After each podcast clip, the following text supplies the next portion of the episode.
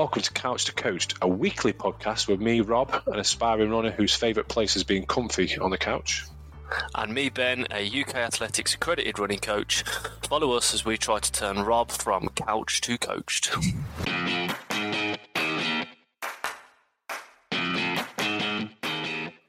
And we are live. Well, actually, that's a bit of a lie. I'm on my own today. Me and Ben are unfortunately not able to get together this week. I'm actually on my honeymoon, kind of.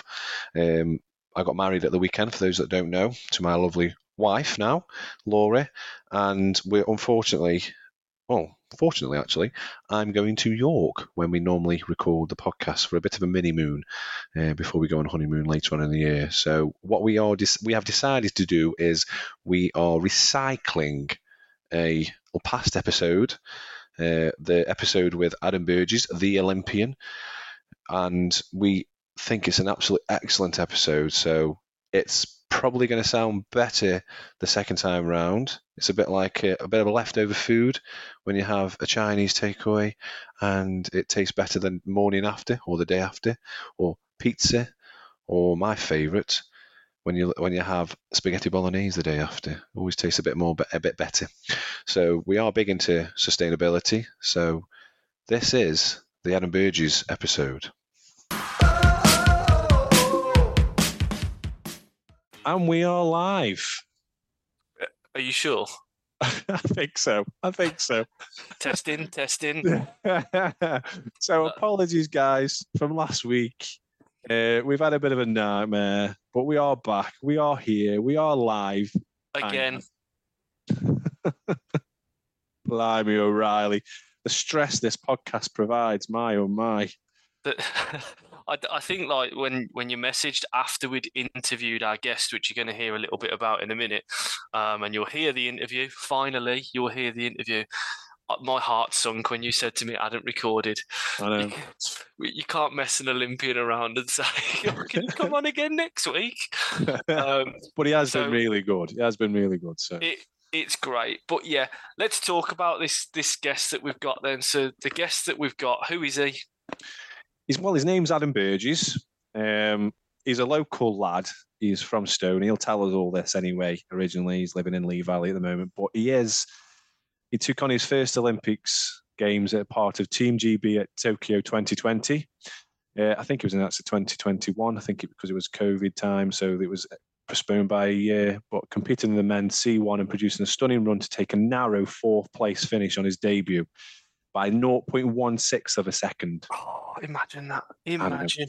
He does talk about his Tokyo experience and in the interview.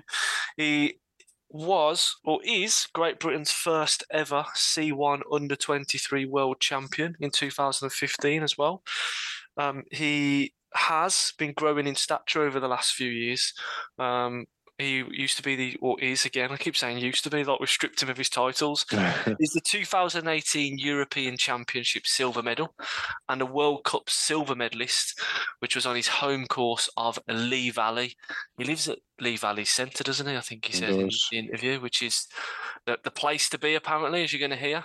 And he also, in 2022, won the bronze medal at the Krakow World Cup. It's Adam Burgess. Let's have a listen. Here we are again. Second time lucky. Third time lucky. Fourth time lucky. I'm not sure what time lucky it is this time, but we're here again with our third guest of the Couch to Coach podcast. We've had Ken Rushton from the NSRRA a couple of weeks ago. Then we had Barefoot Blade 3 weeks ago, and now we have Adam Burgess, an Olympian. The bar Adam, has been welcome. Set. Cool, yeah. Thanks for having me, guys. Looking forward to getting into it again. It was a good chat last time, so hopefully we can recreate. So for people that don't know, we had a bit of an issue. We had a conversation. So this is the second conversation we've had with Adam, and we've just been saying we're really looking forward to having the same conversation, kind of, because we were so impressed with last time and so in awe of what Adam was talking about. So we will definitely get the best out of me and Ben, and also Adam. So I don't know if you want to introduce yourself, Adam, again. Yeah, so I'm Adam Burgess. I'm a canoe slalom Olympian. And I guess I'm here as well because I'm a breathwork teacher. My dad's friends with Rob. There's a local link there. I've since moved away, so I actually live at the Lee Valley Whitewater Centre down in Hertfordshire. So I'm based there where canoe slalom was held at the London 2012 Games. But yeah, I grew up in Stone in Staffordshire, started canoeing on the River Trent, and yeah, still here doing my thing. So is Lee Valley like the home of British canoe slalom then? Yeah, that's right. Pretty much if you're serious about the sport in this country, you need to base yourself out of here. Yeah. I mean, it's the best facility in the world for canoe slalom. So yeah, we're incredibly lucky to have it in Britain. And yeah, I mean, me personally, incredibly lucky that it's literally my back garden. Yeah. In terms of countries, who's like the big powerhouses in canoe slalom? Is Britain a big powerhouse? We're definitely up there. But I mean, ahead of us, probably Czech Republic, France, Germany, Slovenia, Slovakia are also very good. It's very like European dominated. Yeah. Except in the women's, there's an Australian girl who wins almost everything. But yeah, otherwise it's very European kind of focused. So like if I want to go out for a run, I could just go out and I could go running around the streets of Stoke. If you just fancy going and doing a bit of canoeing, can you just go into Lee Valley and just do what you want to do, or has it got to be all set and diarised? Yeah. I mean, I wouldn't recommend jumping straight on Olympic level white water. Your first try. Don't give him any ideas. Don't give him ideas. Yeah. But no, it's getting more and more accessible these days. There's lots of different ways to access paddle sports. It doesn't necessarily just have to be slalom. Stand-up paddleboarding, for example, is kind of been one of the things that's really taken off lately, and just a really easy way to access the water and paddle sports. And yeah, and I mean, there's just obviously I'm biased because it's kind of what I do, but just being on a river and on a whitewater river, it's like being on a playground. Like, it's so cool. Yeah. When you learn to kind of be safe and control that environment, yeah, it's cool. And it's one of those things you've got to build up to. So you start off on flat water or only very slightly moving water. Yeah. And just start to build it up slowly. Yeah. We can't see Rob's face, but I imagine if we could, he's already thinking about his venture into canoe. He's going to sack me off the podcast, and I can tell we had a joke about it before we actually started recording, but I can see it in 5 years' time, Couch to Canoe, the podcast. Coming. Yeah, that sounds like a really good initiative. Yeah, well, that's it. I'll go from couch to coach, get myself in the realm of running, then I'll venture out. I have got size 14 feet. For the listeners that know that, I've got size 14 feet. So I don't need a canoe. I can use my shoes. I could just use my shoes. I just need a all. So how did you get into it then, Adam? So obviously you talk about you're a local lad to Stone. How did you get into it in terms of actually starting this hobby and what is now a career? A little bit of luck and like a bit of coincidence. But my school, Walton Priory, had a link with Staffs and Stone Canoe Club, and they wanted a group of kids to start. And actually, I wasn't part of that initial group that started out. There was like a little slip of paper. We had to get it signed by our parents to say, we were allowed to go along. And I think that just lived crumpled up in my bag. I was pretty interested to give it a go, but just not organised enough to get that sorted out. But yeah, I remember about 6-7 weeks in, someone dropped out, and it just happened to be my form teacher who had that connection. And she just asked, does anybody want to give it a try? Kind of just, tentatively put my hand up, and it's like, yeah, like I'll give it a go. And yeah, it kind of blows my mind a little bit that it was like just a small kind of spur of the moment decision like that, and it's, you know, shaped the rest of my life so far. And you've gone from that to, I suppose, the epitome of what you want to do in any career is to get to, I suppose, in sport, something like the Olympics. So talk to us about the Olympics. What was the journey like to get from there to the Olympics? What was the training like and all sorts of different things? Yeah, I mean, just, you know, journeys like that have like a lot of ups and downs. You learn an awful lot on the way there as well. I guess at the start, the main thing was just that I just loved it from the word go. You know, I really enjoyed myself. Were you good at it? Or did you have to serious? I mean, obviously anything comes with serious hard work to get to where you got to, but were you good and people spotted it and thought, well, this kid's really good? Or was it trial and error in that sense? Yeah, I mean, pretty early on, I think, like, we knew I could be really good. Although I remember my very first race, I was almost last. I mean, particularly when I started in the canoe as well. So, you know, we have two events in canoe slalom. There's canoe and kayak. Yeah. The kayakers are sat down with their legs out in front, paddling on both sides of the boat. And I do canoe. I'm kneeling in the boat and I'm just paddling on the one side. This blew my mind last time. Sorry to interrupt you, but it blows my mind every time. I've heard this like 3 times now. So Rob's telling me, you telling me, and I'm like, we finished the failed episode last week, and the first thing I said to my wife is, it didn't work. But do you know he's kneeling in the canoe? And it was when I started that, there was kind of, you know, I remember pretty early on, it was kind of picked up. It was like, I could be really good at this. And I just seemed to naturally pick it up a bit better. I was a bit more excited by it. It was, I guess, a bit of a, it's like a greater technical challenge, I think, in the canoe, because obviously, you know, we're sat a bit higher up. There's the balance thing, but also only paddling on one side of the boat, or with one hand even. So you reach over the boat to paddle on the other side. We call it a crossbow. I guess, you know, it's kind of like in tennis, having a forehand and a backhand. So the crossbow, or like the offside, is to start with, you know, more difficult. After 20 years, it can become, sometimes you want stuff on your offside, because you've really learned how to make that faster.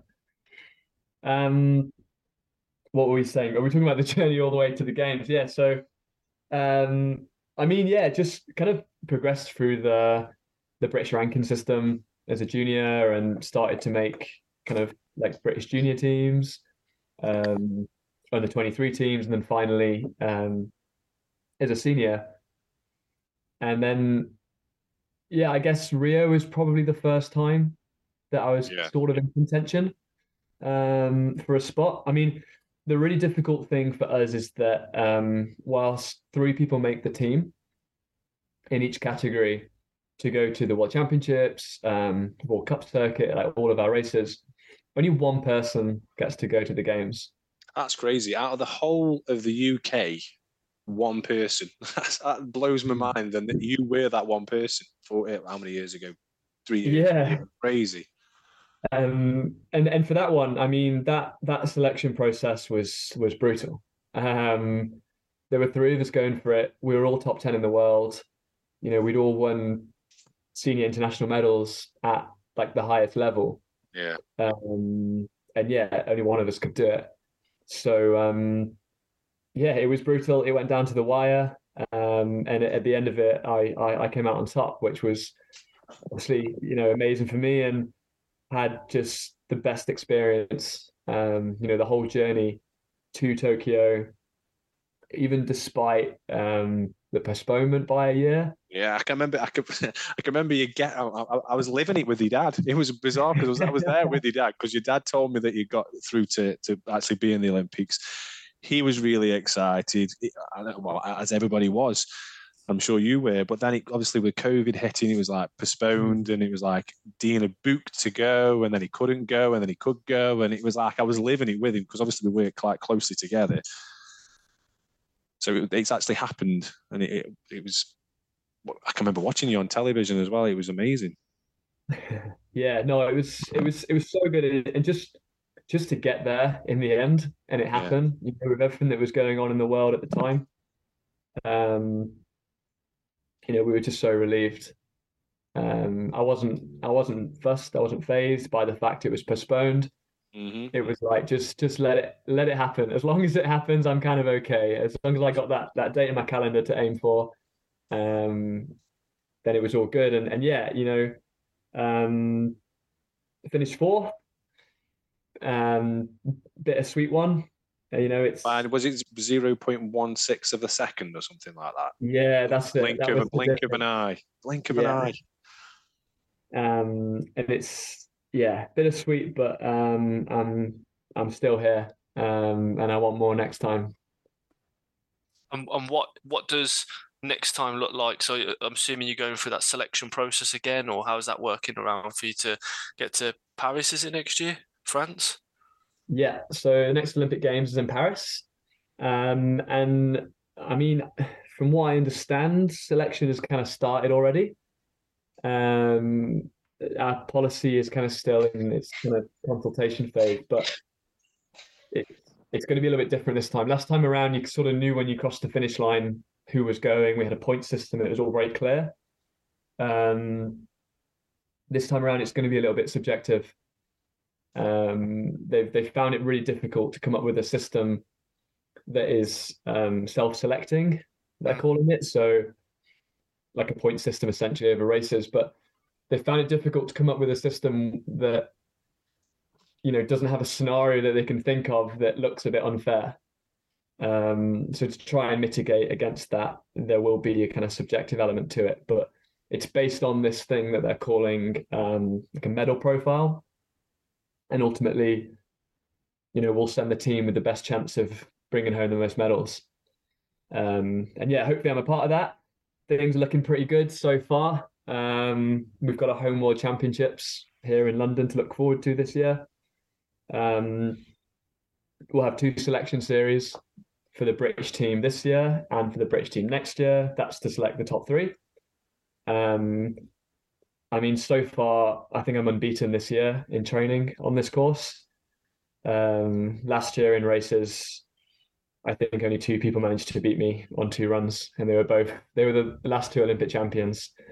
But then I had them on other days. So, yeah, no, it's looking pretty good right now. So we said this last time on the podcast, and I'm going to say it again. When you do get a gold medal at Paris, will you come back onto the podcast and tell us about it all? I promise you, by that point, we'll be a bit more slicker, and we won't have to get you back 3 times. It'll be a lot easier. It'll be a lot easier to do. Will you come back to us and tell us all about the winning gold in the Olympics? We'll have a recording studio. We can do that. I like that you use the word "when" as well. I'm into that. Say that again. I like that you're using the word "when," not "if." Yeah, when? Absolutely. This is the language that I'm using as well. I'm a big believer in the kind of, you know, manifesting these kind of things. Definitely. It'll be a recording studio in Rob's front room, or his playroom, as he's told us he's sitting in. Currently sat in my playroom, surrounded by all the toys. So, Adam, what does your... Obviously, you've gone through a lot of, you know, good achievements so far. And obviously Paris is your current target.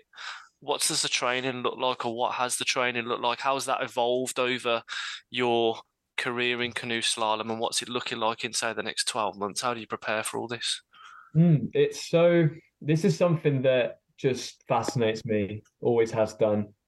Probably the thing that is, I think, just, will continue to keep me in the sport for years to come is it's just never-ending process of like evolving the training plan. I've got a lot of belief in my plan at the moment. You know, I really back the work that we're doing. You know, I'm trying to spend as much time as possible paddling whitewater. That's the crux of it. What we need to do around that to support that whitewater training, we do as well. And at the moment, what it looks like is, so I'm on the whitewater every morning. when I finish my first session, straight after that, I'm in the gym. And then 3 afternoons a week, I'm on the whitewater again, and the other 2 afternoons are for rest. So it's kind of like having a normal job. Like, it's Monday to Friday, take the weekend. Historically, I've trained 6 days a week. Last couple of years, dropped it to 5 and actually feel like I get a bit more done. Like over a year, there's not much that I can't recover from, I feel like, with 3 good nights of sleep from Friday, ready to start again Monday. And it's the confidence that you can hit that week with, and the confidence that it doesn't really matter if I'm feeling tired, like Thursday, Friday, because I know I've got those 2 full days to recover. And when you say we, sorry, there's a team behind you, I understand. Like, this is a funny one, actually. I do say we a lot, even though it's an individual sport. It's kind of subconscious. That's what Rob does when he talks about his running. He talks about it as a we. Yeah, coach. I like that. It's cool. It's cool. It's a really good way to be. But yeah, no. So I have a team that supports me. Like, primarily, it's my coach, Craig Morris. You know, we're working together. We're a group of 3. I've got another teammate, Kim, as well. She competes in both events, kayak and canoe, in the women's. But yeah, essentially, we're both working like 1-to-1 with Craig, or 2-to-1. And outside of that, we've also got strength and conditioning coach, physio, video analysis, psychology, performance lifestyle, medical team, bits and bobs. So, but they're there to support like the whole team. A big part of what I like to do is, you know, really bring these guys in, kind of into my journey, get them really kind of back in kind of my project as well. Because like we all share in that, and you kind of feel it, like, you know, those moments like in Tokyo. We're a much smaller team out there, but it really felt like we were working towards that together. And just, yeah, like nice moments there, like in the team area, like after I finished competing and stuff, it's like with those guys. It's, yeah, really cool. One thing I've always wondered, go on, Rob. When we were thinking about having you on as a guest, obviously being an Olympian and sport, and it's been a running podcast, the one thing that I was really interested in was that it is such a singular sport where like running, how do you get into that mindset when you're being coached? Because I'm the same. I get coached by Ben. I have phone calls with Ben, and he sets me a training program. But it's all down to you at the end of the day, isn't it? I suppose you are the person that does the race and that does the event. What kind of things go through your mind when you're going from that position where you've got everybody with you to actually doing the race or the event? Yeah, I mean, I think that's like a big strength. You know, no coach or team can win it for you, but they can certainly, you know, put so much into the project. So I like to see it almost like we're almost like a Formula One team, and I'm just like the driver. You know, the psychologist, she's working on the onboard computer. Conditioning is trying to add a few more horsepower to the engine. That's how I like to see it. And then, like, when you're up there, yeah, you're on your own, and that's kind of cool too. I really like that moment just before competing. But then, yeah, like, I like two things about it, really. Yeah, I like the fact that I'm on my own. I feel like you learn a lot about yourself in that space. Those moments are so intense, and not many people get to experience feelings like that. But at the same time, you kind of feel the energy and the support of, you know, the team that have been involved in that project, but also, you know, family, friends, other supporters, people back home, all of that, people there on the riverbank. And that's all super cool too. And when you go to Paris and you get that medal, this is going to happen. Does the team get medals, or is it just you that gets the medal? I've always wondered that with the Olympics, because they have teams. The coaches get medals as well. We've got to look after the coaches. No, yeah. Come on. Coaches union. Come on. Just the athletes. But yeah, I mean, if I was to do it next time, right? Maybe I can do something around that. Yeah, maybe we could start a tradition. Yeah. Well, I went to Rousley, and Ben didn't come with me. As it was individually running, but couldn't come. But I picked him up a medal. I picked him up and a hat as well. So I'm going to be sending them to him. So we can start that tradition here. We're gonna strike, and we're gonna get the coaches all the medals as well. Coaches, I mean, I'm not disrespecting Rousley 10, but you know, it's not the same as potentially picking up a bronze or silver or gold from Paris, right? Let's have a look at your recovery then, because you've said that a lot of it is about sort of your being able to do more during the week. And there's a famous quote that I put on Instagram yesterday from a coach called Steve Magnus. It's more of a formula, and he says that stress plus rest equals growth. So giving yourself optimum recovery time is something that you've found the balance of quite well, by the sounds of it. Yeah, always learning. I do think I've put myself into a bit of a hole the past few weeks. But yeah, I mean, I'm trying to be the best at rest. That's my little slogan. It's one of those things at this level, and because we do such a cool sport, you know, everyone loves to go canoeing in our game. No, everyone wants to be out there training.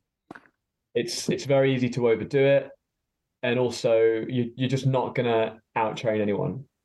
Like, it's everyone's working hard. It's just, you know, I've been asked before to do like various talks and things, and they're saying, can you talk about hard work and things like that, and like how you get where you are. And I just think at this stage, that's just a given. Like, if you're not working hard, then you're not even kind of in the equation. There's other things at play, and yeah, I think some of the hardest stuff to do is actually resting properly. It's everything you're doing outside of the training.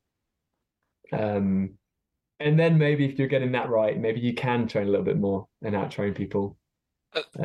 And what are your sort of, you know, without giving any sort of secrets away to your direct rivals, because they might be listening to the show, we never know. What are your big tips for rest? Because I know you're obviously into your breath work. We want to talk about that a little bit separately in a minute. But what are your big sort of things that you do for rest and recovery? I sleep a lot. Ideal. Yeah, it's the basics, you know. I think, and it's something I see a lot of people make mistakes with, is trying to do all the complicated things first, you know, what are the supplements they should be taking and like all this stuff, and just do the basics right, you know. Get enough sleep. Sleep is almost like top priority when it comes to rest. Do what you need to do to look after that. Get a good sleep routine, waking up at the same time in the day.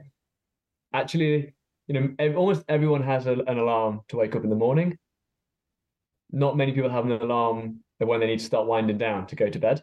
I have one. It goes off. It'll go off in about half an hour. Come on, Rob, rough it up. I need to start winding down. That gives me an hour and a half to be asleep. So yeah, like, rest is best. Get your sleep in. Sorry, go on. Carry on. I try to get a nap in as close as I can to my session. Snack, nap, brew is what I say. So I get home, I have a snack, I have a nap, and then I brew a coffee. That sounds like me when I'm on annual. I'm on annual leave this week, and I'm like, I could just go for a nap, but I can't because I've got other things to do. But it is, I think, yeah. So one of the perks of it being my job, yeah, being an athlete is, yeah, you do get to look into all of these things, and yeah, 2 naps in the day is work. You know, it's my job to do that. I think it's Cristiano Ronaldo like sleeps for like, I think it's like 8 hours in the day as well as at night as well. Don't he? Talks about that. It's crazy. I mean, as a running coach, I always try and test the workouts that I'm going to give to the runners that I prescribe them for. So I might start saying to Rach, my wife, that I need to test the recovery side of it and get a couple of naps in.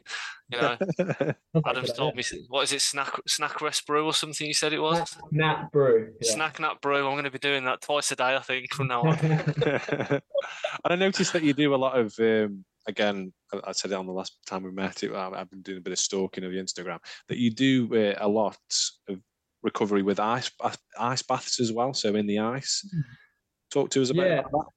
Yeah, it's a little bit different actually at the moment. So it's not so much about recovery for me, the ice. Okay. So yeah, I love the cold. Well, no, actually that's wrong. I hate the cold. I hate being cold. But, the cold water. It, you know, when you go beyond just being a little bit cold and miserable for an hour, when you're having a short, sharp burst of really intense cold, it kind of goes beyond that. And it's this like euphoric kind of feeling. And yeah, I start every day either with a cold shower or cold plunge. It's yeah, during the week, it's usually just a cold shower. And then the weekends, we've got a lake nearby that we can walk to. It's actually starting to warm up a little bit now. But yeah, not so long ago, we were breaking the ice to get in there.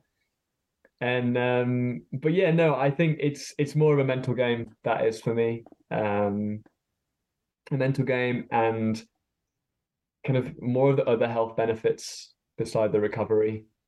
Does a breath weight come into that as well then? So because I know people I've done an ice bath, not as fancy as getting into lake like you and breaking the ice.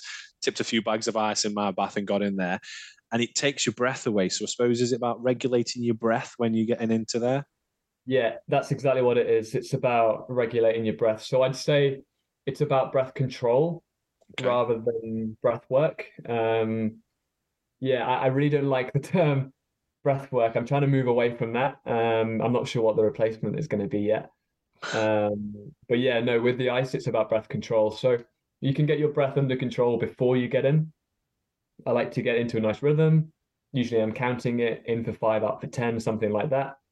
And then I always step into the cold at the start of my exhale. And I just count it down. And for me, that seems to control the shock response. Still to come on this episode of the Couch to Coached running podcast. I've been kind of fascinated by it lately, this like nasal breathing, as though it's this new trend, this new fad that everyone needs to try. And like, it's normal breathing. Nasal breathing is just breathing. It's how we're supposed to be doing it. The Couch to Coach podcast is available on a wide variety of podcast players. If you like what you hear in this episode, please remember to follow the show and set future episodes to auto-download. Our main objective on this show is to get people into running and to talk about running. We're two normal guys that live normal lives, and although our following is growing, we rely on you, the listeners, to get the word out there about this show. So please, whilst you're listening, remember to leave us a review on your chosen podcast player to help boost our ratings. Finally, you can stay up to date with all things Couch to Coached over on Instagram, Facebook, Twitter, and TikTok. Just search for Couch to Coached. So when you're in the ice bath. This episode is brought to you by Protein Rebel. Have you ever suffered with digestion issues during a running event? You're not alone. Research shows that 27% of marathoners and 70% of ultra runners report issues with digestion. The reasons for these gastrointestinal issues are often the complex chemical formulations used in many sports nutrition products. They lead to bloating, cramps, and sometimes the need to run to the toilet. Not what any runner needs. Definitely not. So how can you get over this when the big brands use artificial ingredients? So Protein Rebel has decided to do things differently, as their products are 100% natural. They only use short, minimal, natural ingredient lists that reduce the chance of GI issues, so gastrointestinal issues, and supports your running naturally. Products include Maple Ignite energy gels containing just maple syrup and sea salt, Run Easy Marine Collagen for strengthening joints and ligaments, and Replace vegan protein powders. If you are interested in buying any of these products, we have got a special code for you to use. You go onto their website and it's CTC15 and you will get yourself 15% off.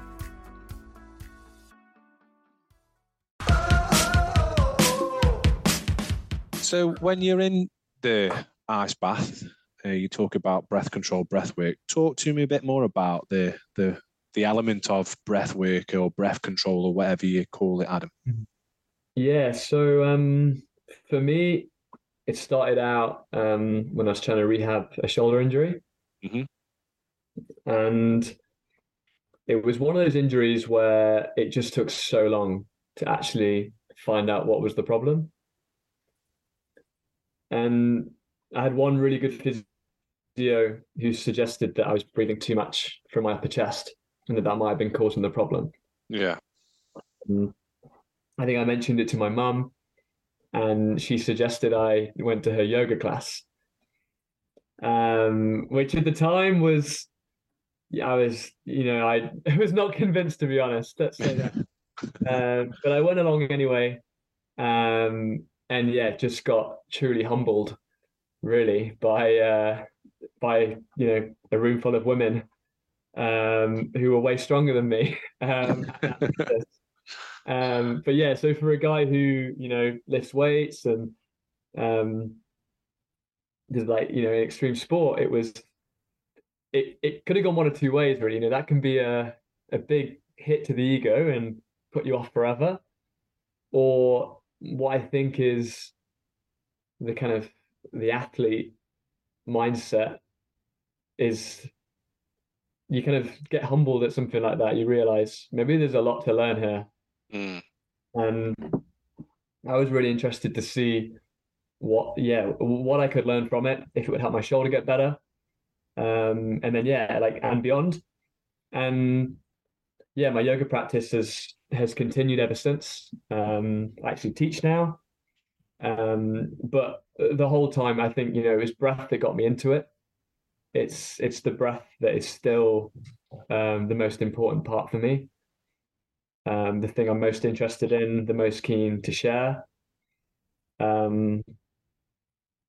yeah, it's not so much about performance as it is about health, longevity of my career, as well as longevity generally of life. Yeah. That's kind of what it's all about for me. So in terms of controlling the breath then, what are, for the listeners, some of the sort of quick off the top of your head benefits to controlling your breath? Yeah. So, breathing's one of those things that is automatic. So when you tell people you're a breath teacher or a breath coach, whatever, they're like, "Well, I can remember that joke.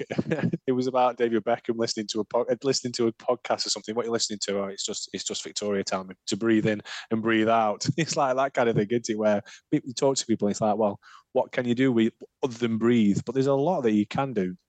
Mm, exactly. There's so much to it, and what I teach. We look at three different things. We look at the biochemistry of breathing, the biomechanics, and the resonance, the pace of the breath. And we're trying to influence all of these things. Now, certain breath practices may only look at one of those things. And for a true intervention to really be successful, you need to consider all three. The foundation of all three of those things is that we breathe through the nose 24 hours a day at rest, and then as much as possible as well during exercise. Now, last time we spoke about this and I was talking about the small hack you can use to get the guaranteed nasal breathing during sleep, which it's very simple. You just tape the mouth shut. A few different ways of doing it. Small piece, like a postage stamp sized piece, just across the middle of the lips. You can go all the way across as well if you're comfortable doing that. Ben said he was going to try it after we spoke last week, and I'm curious to hear how he got on. I didn't try it. I will admit I didn't try it. It's only because I mentioned it to my wife and I said, look, he's talked about taping mouth shut when you sleep. And she looked at me really funny, first of all, admittedly. And then I tried to explain to her the benefits of doing it, and obviously didn't come across as clear with as you have about the benefits behind it. So she kept on looking at me. And then when I pulled out a roll of Gorilla Tape, which is like heavy duty tape you'd use to hold pipes together, she just said, you're not getting into bed with that on your mouth. So it is still something I want to try. And I think what I have found actually since our last discussion was I have been more aware of the fact that I do breathe an awful lot through the mouth. And we messaged after last failed attempt to record, and I said I do have sometimes quite poor sleep quality. But one of the things I have found is that I'm more aware of the fact I'm actually trying to breathe more through the nose. And I went for a walk around the woods the other morning because I didn't have time to do exercise and I wanted to get a bit of space before work. And I went for about a 20-minute walk, and I deliberately just was breathing through my nose for the whole time. I don't know if I felt any difference, but I guess it's not one of the things you would feel an immediate difference from, right? Yeah, absolutely not. You may not feel different for going for a walk and breathing through your nose to how you felt before you went, but you might feel different to had you have done that and not been so conscious of your breathing.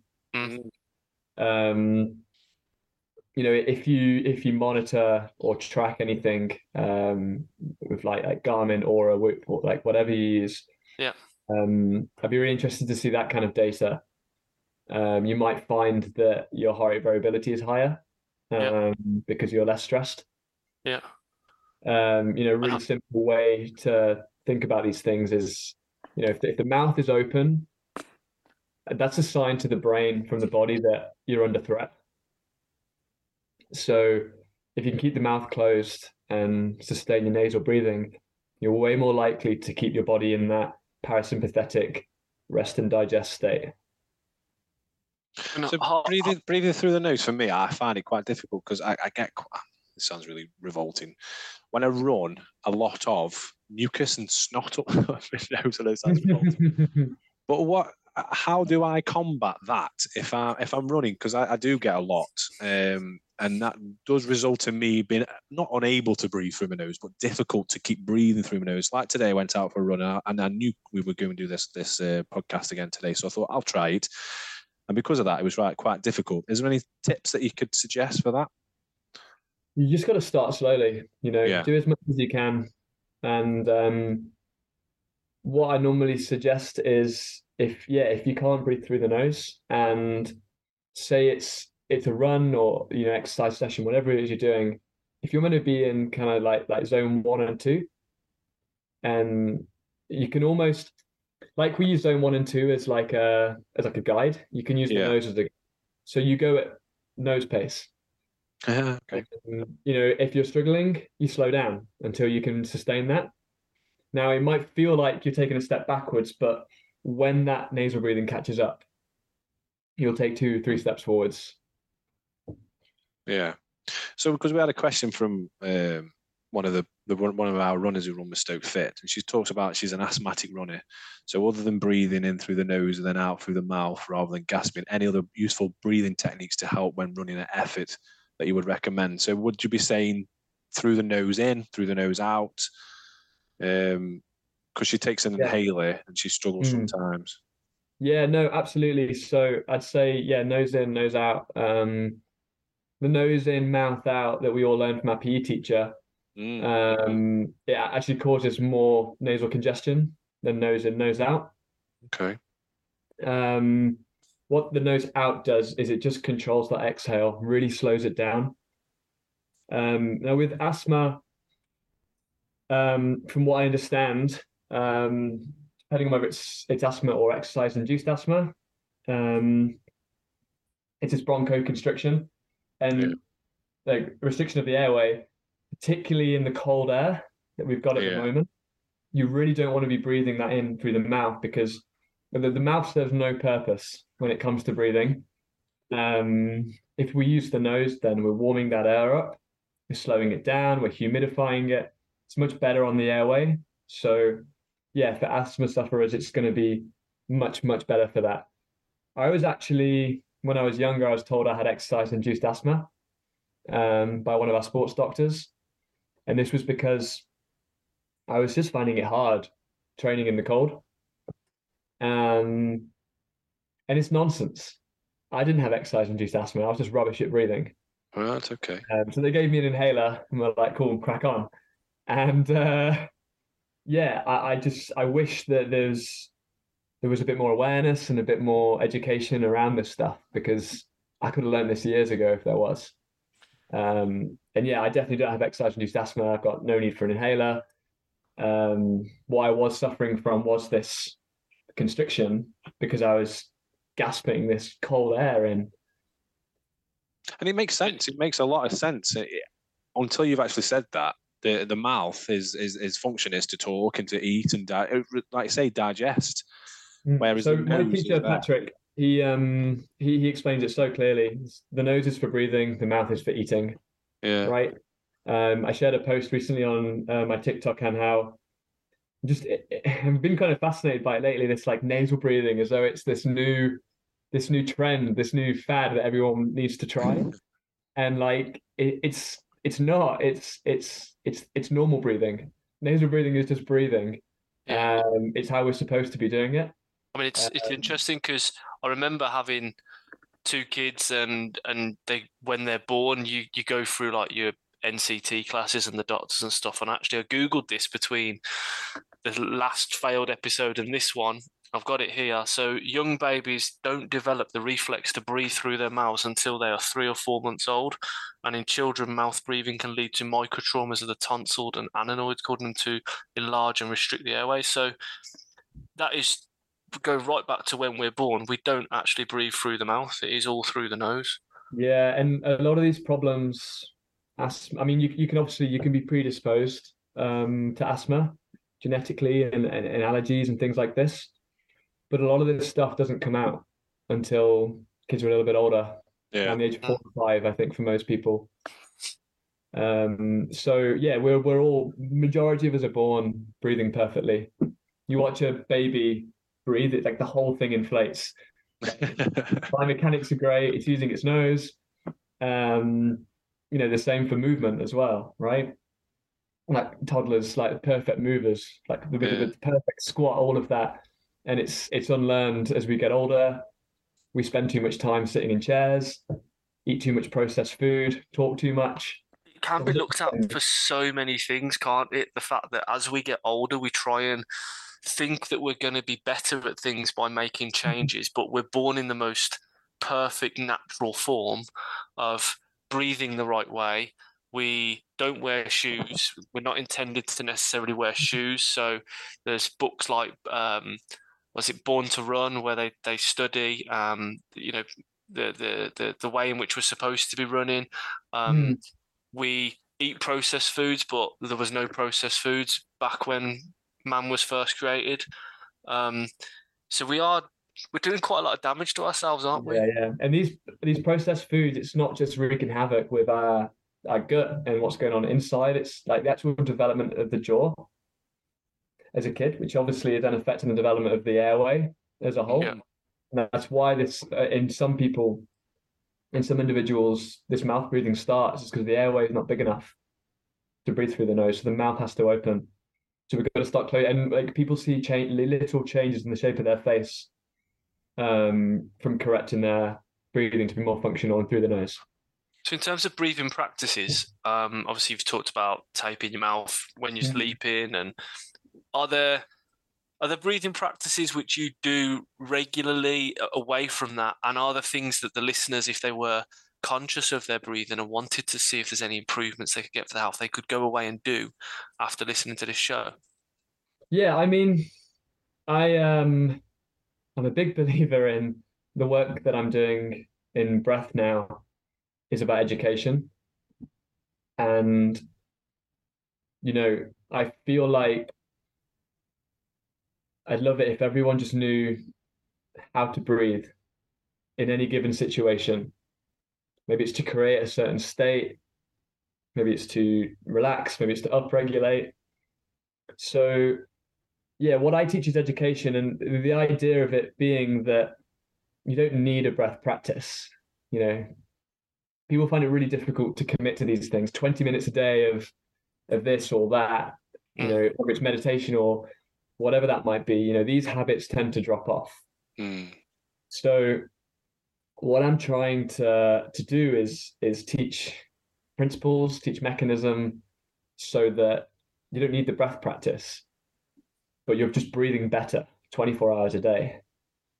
And yeah, I mean, the ways to start is to just, as you've done, start to pay attention to it during the day, go out for those walks, just check in regularly. We all need the cues. We all need something to trigger that thought.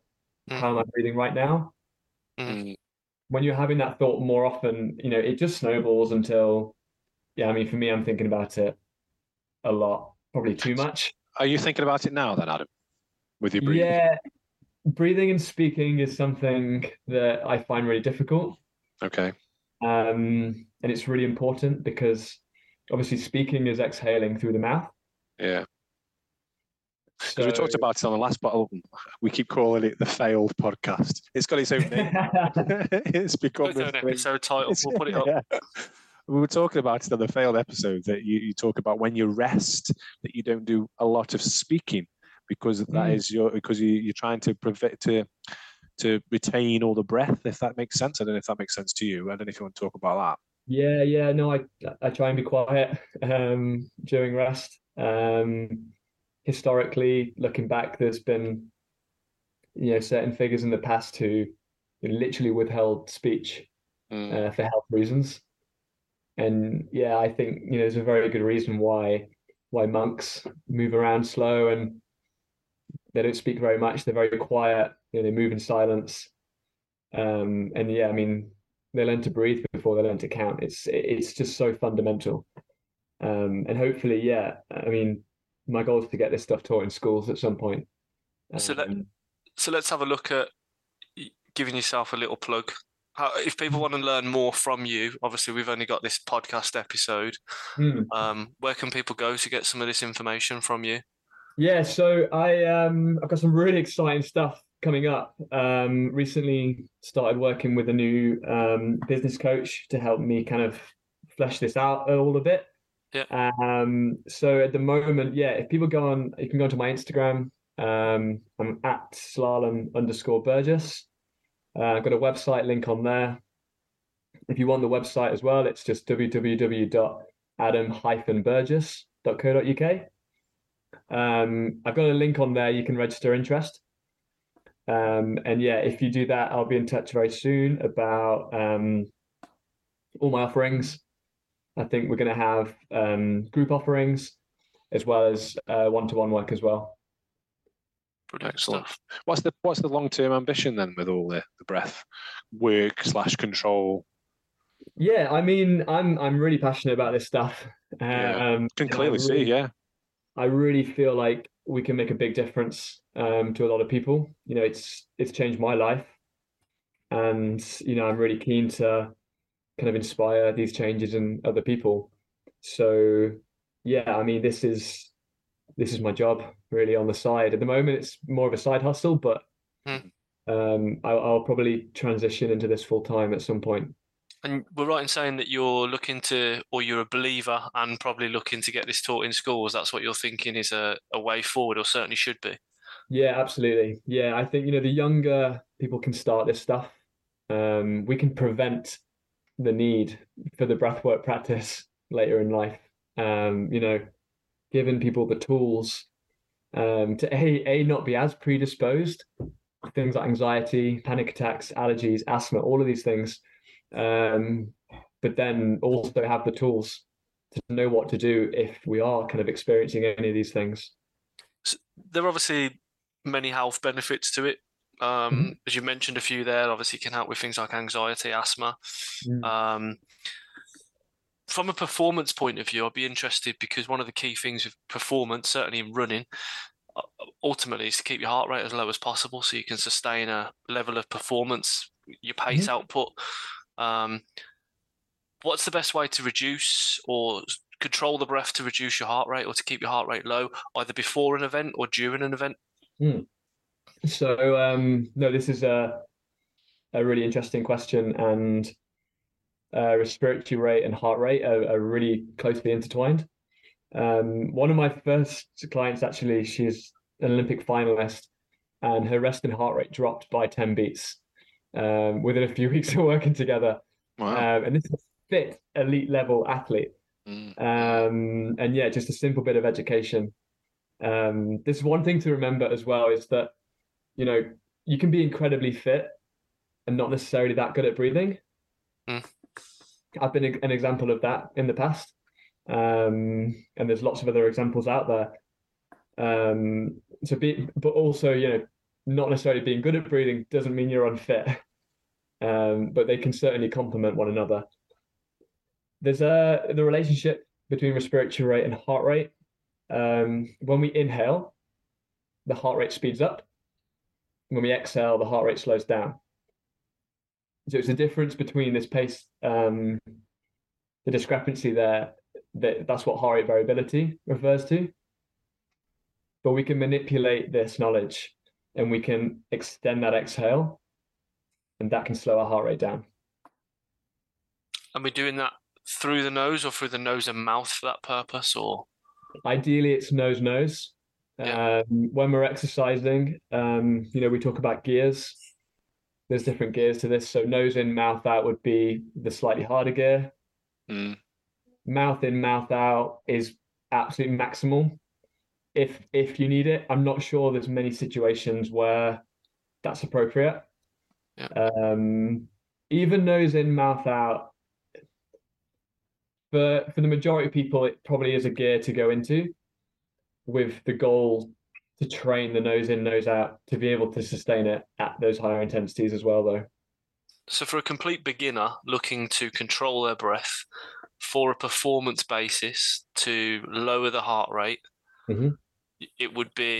for a complete beginner, to be honest, I wouldn't even be thinking about it for exercise. Okay. I wouldn't be worrying about it. I'd be trying to make sure the breathing is optimal throughout the day at rest. So when you're resting, when you can think to yourself, right, Rob, what's happening when you're breathing?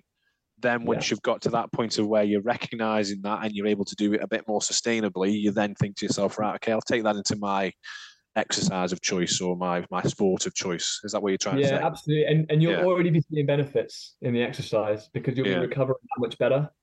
And you'll be deliberately trying to exhale for longer than the inhale. Yeah. And I think it's like in stages. So, you know, we work this stuff at rest. Then we bring it into like the recovery periods of the exercise or the warm up and the warm down. Right, and then once there, that's when we can start to bring it in to the actual efforts. I mean, I'm already doing it now. I'm sitting here breathing in. I am as well. I've been going out as long as I can through the nose. Yeah, I'm sold. I'm going to be registering, Adam. I want more information. I think this is something listeners. If you're listening to this podcast, chances are you're listening to it because you're interested in running, or you're one of Adam's friends, and that's more likely because you've got more followers than us. But you're probably going to be wanting to take something away from this podcast, and I think this is brilliant because this is something you can literally sit in there. You know, whether you're on the bus on the way to work, or you're sitting in the car driving to work, or walking down the street, or lying in bed, sitting on the sofa, you can be practicing this, or, you know, working on that and becoming aware, and you're already making strides in improving your health and also potential your fitness levels. Yeah, I mean, for the runners out there, some homework for you if you want it. Watch videos of Kipchoge running and just look at his face. Just smiling the whole way around through our marathon. He does, I've noticed that when he was running. Yeah, so just smiling. It's really good posture in the face for breathing as well. So tongue resting in the upper palate and almost like a half smile on the face. Yeah. It really helps to kind of just you can see it. It kind of stretches the skin underneath the nose and opens that airway.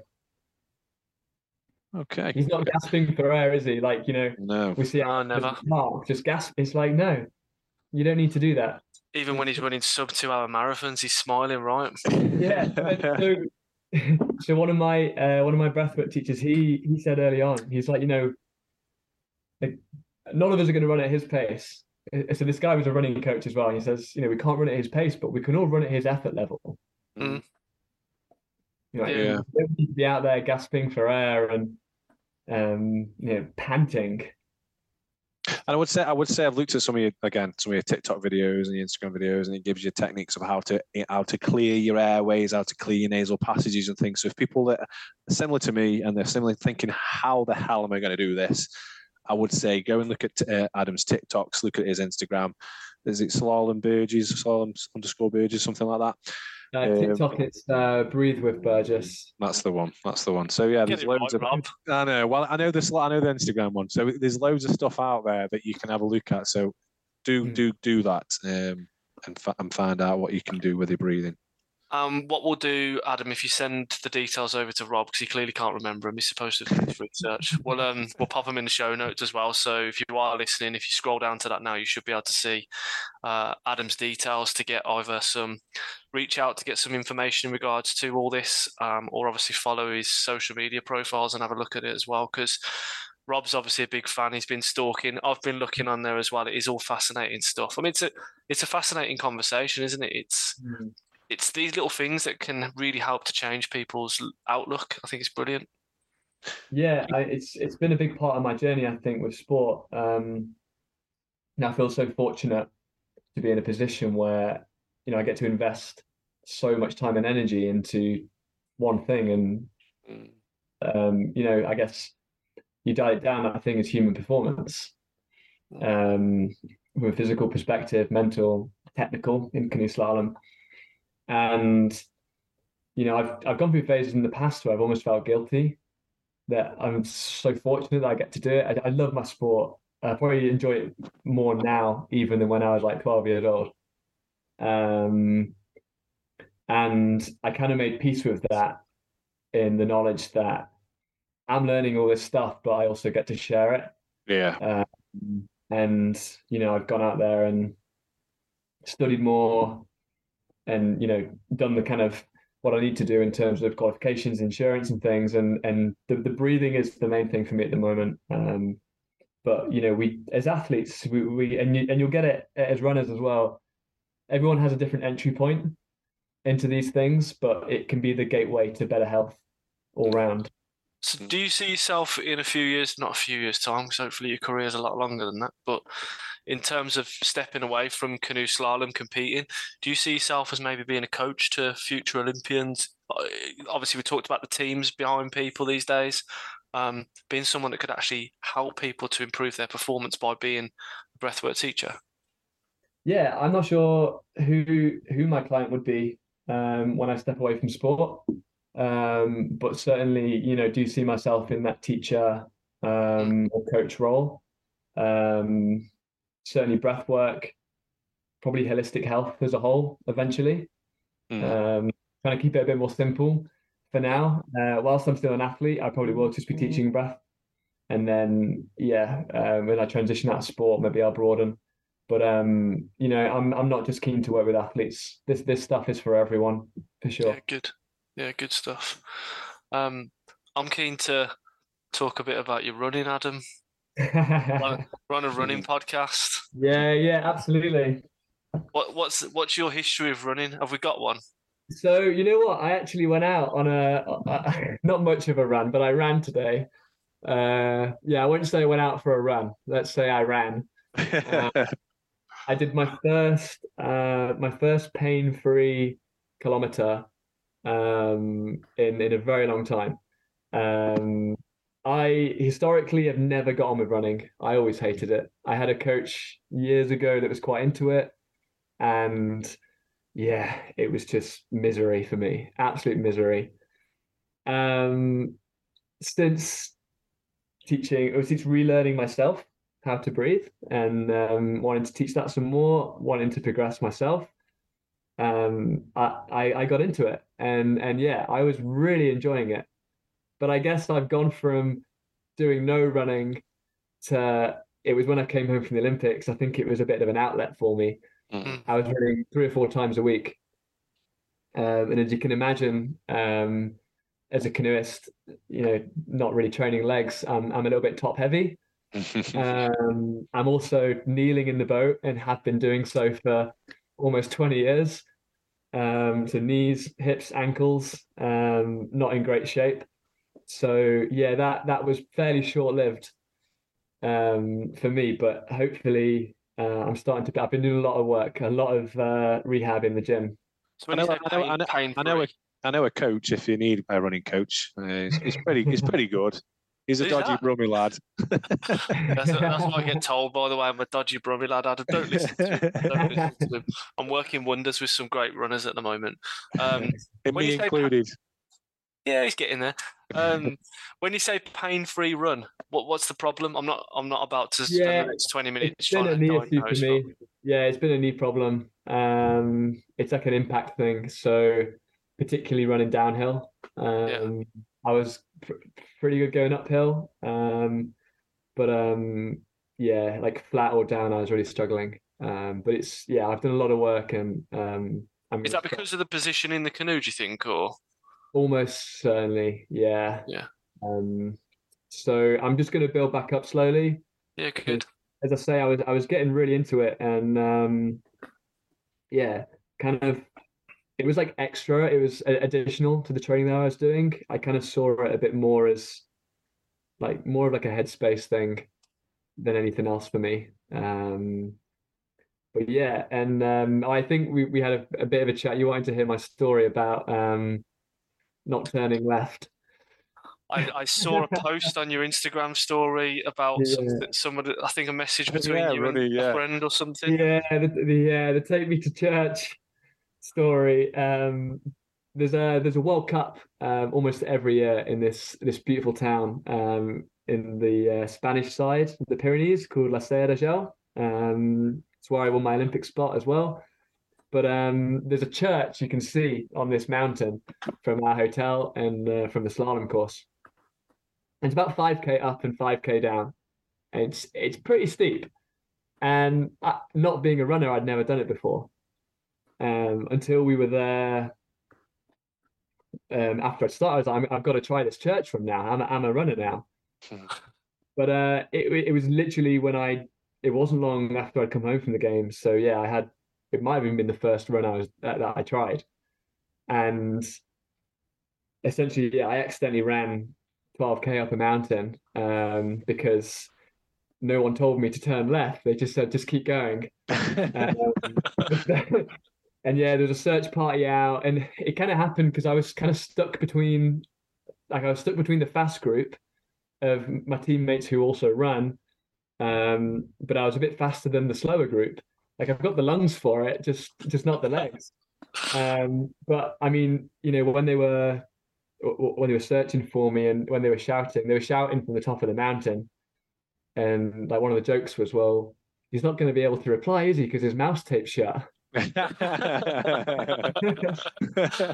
I basically ran to the next town and I could see the church like so far below me before I realized I've gone too far here. And I knew it was 5K, but I wasn't wearing a watch. I didn't have a phone. It was pretty miserable, but I was like, you know, I'm not sure I like running, so I could have been going 20 minutes, and it just feels like 2 hours. Guard for life after that experience. And I have been, and actually, I've since been back up there, and I've done it properly, and I've also, I think the third time I ran, I managed to go the wrong way again. It turned into like a run/boulder session to get to the top in the end. you stick to your whitewater, Adam. I think you're doing great. I've just got one last question for you, Adam, before we, I think Ben's got his little bit of a quiz to end on. How often do you get back to Stoke? I get back as often as I can. Probably not as often as I should, really. To see. This isn't a question from your dad, by the way. This is a question from me. We've actually Staffs and Stone Canoe Club have actually hosted a series of winter slaloms. There's three of them. They do it every year. I actually got back for all three of those. So yeah, I've been home 3 times in the last 6 weeks. Brilliant, brilliant. Yeah, I'm not sure the next time I get back. It's usually, you know, at least if it's been 2 months, then I got to get home. And what did you miss the most about Stoke? Obviously, apart from your family. Not the football team. Family, yeah. We say family first because I've got in trouble before. Yeah, definitely family instantly first. Answering oatcakes to that. I was going to say, I knew you were going to say oatcakes. Ben's not sure about what oatcakes are really and what he can have on him, but I knew you were going to say oatcakes. That's why I asked the question. Yeah, definitely oatcakes. Well, not at the moment. So you're a Stoke City fan. For the people that don't know, Adam's a Stoke City fan. Yeah, big time. Yeah. Go on then, Ben. I'll let you finish off with the quiz. I've developed a quiz. You're going to enjoy this one. So what we're going to do, we're going to play canoe or runner. Canoe or runner. So I'm going to ask you in turn. I'm going to give you the name in turn, and you're going to tell me whether it's a canoe slalomer or a runner. Okay. Who wants to go first? I'll let Adam go first, as is the guest. All right, Adam. Is this person a canoe slalomer or a runner? I should know this. Eliud Kipchoge. Right. I knew I should have gone first. I knew that one. Hang on a minute, we're starting easy. So that's one to Adam. If I don't know the name, then I'm going to guess runner as well. Tactics. Tactics. Rob, is this person a canoe slalomer or a runner? Adam Burgess. Oh, that's an odd one. Canoe slalom. He's not a runner. We've established that. We established that. Both now. Adam, is this person a canoe slalomist or a runner? David Florence. Canoe slalom. Canoe slalom, correct. 2-1. Rob. Mallory Franklin. Runner. Oh no, is it a canoe slalom? I'm trying to read Adam's face as well. Olympic silver medalist from Tokyo. There we go. Adam, is this person a runner or canoe slalom? Claire Duck. Runner. Runner. Good. 3-1. Rob. Go on. Steve Prefontaine. Runner. Yeah. Yeah. See, Adam knew. He's got it. Yes. Adam, let's give you... Sammy Wanjiru. Runner. I've got it. One more for me, go on. One more for you. Rob. Winner takes all. Winner takes all. Yeah, so if I get this one, I win. Jessica Fox. Canoe slalom. Got it. Oh! He's got it. We'll call it a tie. He's a slalom athlete, so I imagine that's probably a guess still. It was, very much so, very much so. I think we've got less than 1 minute to go, so what I'm going to do is say thank you very much for joining us, Adam. It's been really enlightening, and I'm sure if people want to get more information, they can go to Instagram and TikTok and email. We'll put all the details on there, and we will see you when you win a gold in Paris. Awesome. Thanks very much for having me, guys. Cheers, Thank you, Adam. Thank Cheers. You so Thank much. You. Good luck. Cheers. I hope you enjoyed that. I know I did. Listen to it again. Adam Burgess, who came fourth in the Olympics a couple of years ago, hopefully will be back soon when he definitely wins that gold medal. And we will be back soon as well, back to normal, me and Ben, next week, and we will be looking at the Couch to Coach Challenge. So if you haven't already done so, you can still go out. It is open for another week. You can go out and you can run past the church and wish myself and my lovely wife a congratulations and happy wedding, I suppose. Is that an actual thing? I'm not quite sure, but anyway, congratulations and a happy wedding, and we will back with the fabulous listener as well, so back to some kind of normality, and we will see you all later.